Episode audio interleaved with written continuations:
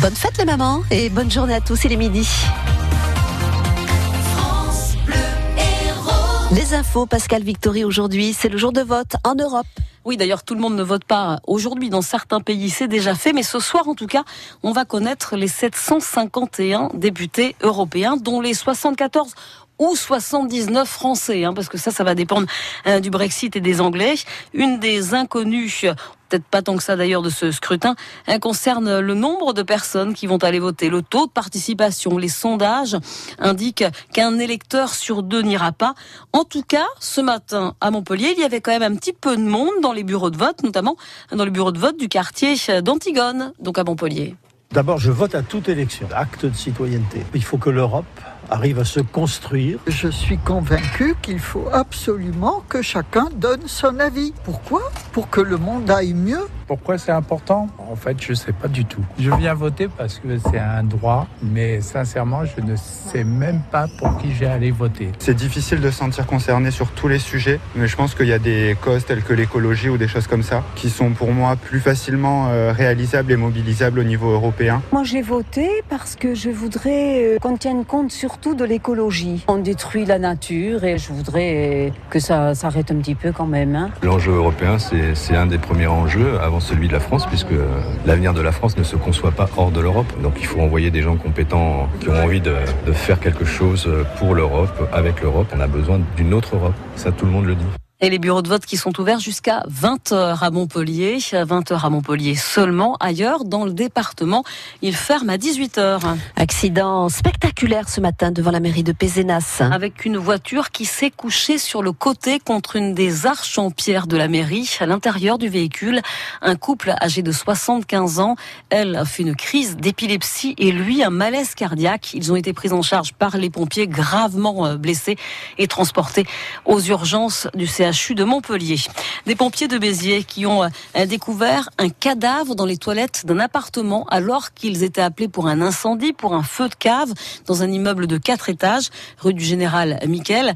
Les pompiers hier soir ont effectué des reconnaissances hein, dans les étages et dans les différents appartements et dans l'un d'eux, la porte n'était pas fermée à clé. Ils sont donc entrés et ils ont fait cette découverte, hein, le corps d'un homme dans les toilettes, un homme âgé d'une quarantaine d'années qui était manifestement mort depuis plusieurs jours et l'hypothèse d'une mort naturelle est retenue. Un violent incendie hein, s'est déclenché hier dans le quartier des Chartrons à Bordeaux. Il est quasiment éteint ce dimanche matin, mais reste sous surveillance. Aucune victime à déplorer, mais les dégâts sont très impressionnants et importants. Six immeubles sont partiellement effondrés. Les rugbymen montpelliérains vont disputer un quart finale du top 14. Et c'est inespéré. Ils ont décroché la sixième place du top 14 hier en gagnant à Clermont 28 à 27, grâce aussi, il faut bien le reconnaître, à la victoire de Toulon sur Castres. Castres éliminé des phases finales. Le MHR qui a réalisé une remontada incroyable et aujourd'hui, tout est possible pour le capitaine d'hier, Benoît Payog. Sur les matchs de, phase finale, tout est remis à zéro. On a la chance d'avoir dans ce championnat la possibilité de, gagner alors que tu es sixième. On a le bonheur d'avoir ces, phases finales où tout un peuple peut se déplacer, les stades sont pleins. C'est une atmosphère particulière. Euh, il, y a une adrénaline complètement différente qu'en championnat. Donc euh, c'est cool de pouvoir revivre euh, ces phases finales.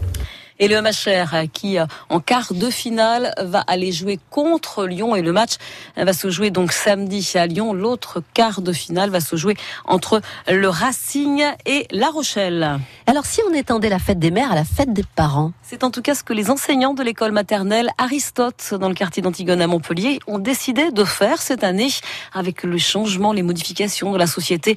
Ils ont décidé de proposer un cadeau pour la personne que l'on aime et s'appeler aux parents de l'école. C'est vrai qu'on aime beaucoup euh, que ce soit fête des mamans, fête des papas. Moi, je suis une maman, j'aime bien qu'on notifie fête des mamans, mais bon, pourquoi pas euh, Il en faut pour tout le monde. voilà. Moi, je pense que c'est bien dans le sens où euh, peut-être qu'il y a des enfants qui n'ont pas de papa ou pas de maman, et il n'y a pas de différence entre les enfants. Donc moi, je trouve le concept pas mal. Ouais. Ça fait moins geste commercial. On apprend aux enfants qu'il n'y a pas que la maman, le papa. Il y a d'autres personnes dans la famille qu'on aime, et c'est vrai qu'il y a des couples avec deux mamans, deux papas. C'est bien d'ouvrir cette idée-là aux enfants. L'avantage, c'est que ça renforce l'idée du couple, peu importe ce que c'est, mais le couple uni, sachant qu'il y a des enfants qui n'ont pas euh, le papa ou la maman, ils peuvent être euh, montrés du doigt ou ils peuvent être tristes aussi de ne pas pouvoir faire un cadeau. Ça renforce et ça, ça unifie. Alors on va dire bonne fête aux mamans, bonne fête aux personnes que l'on aime.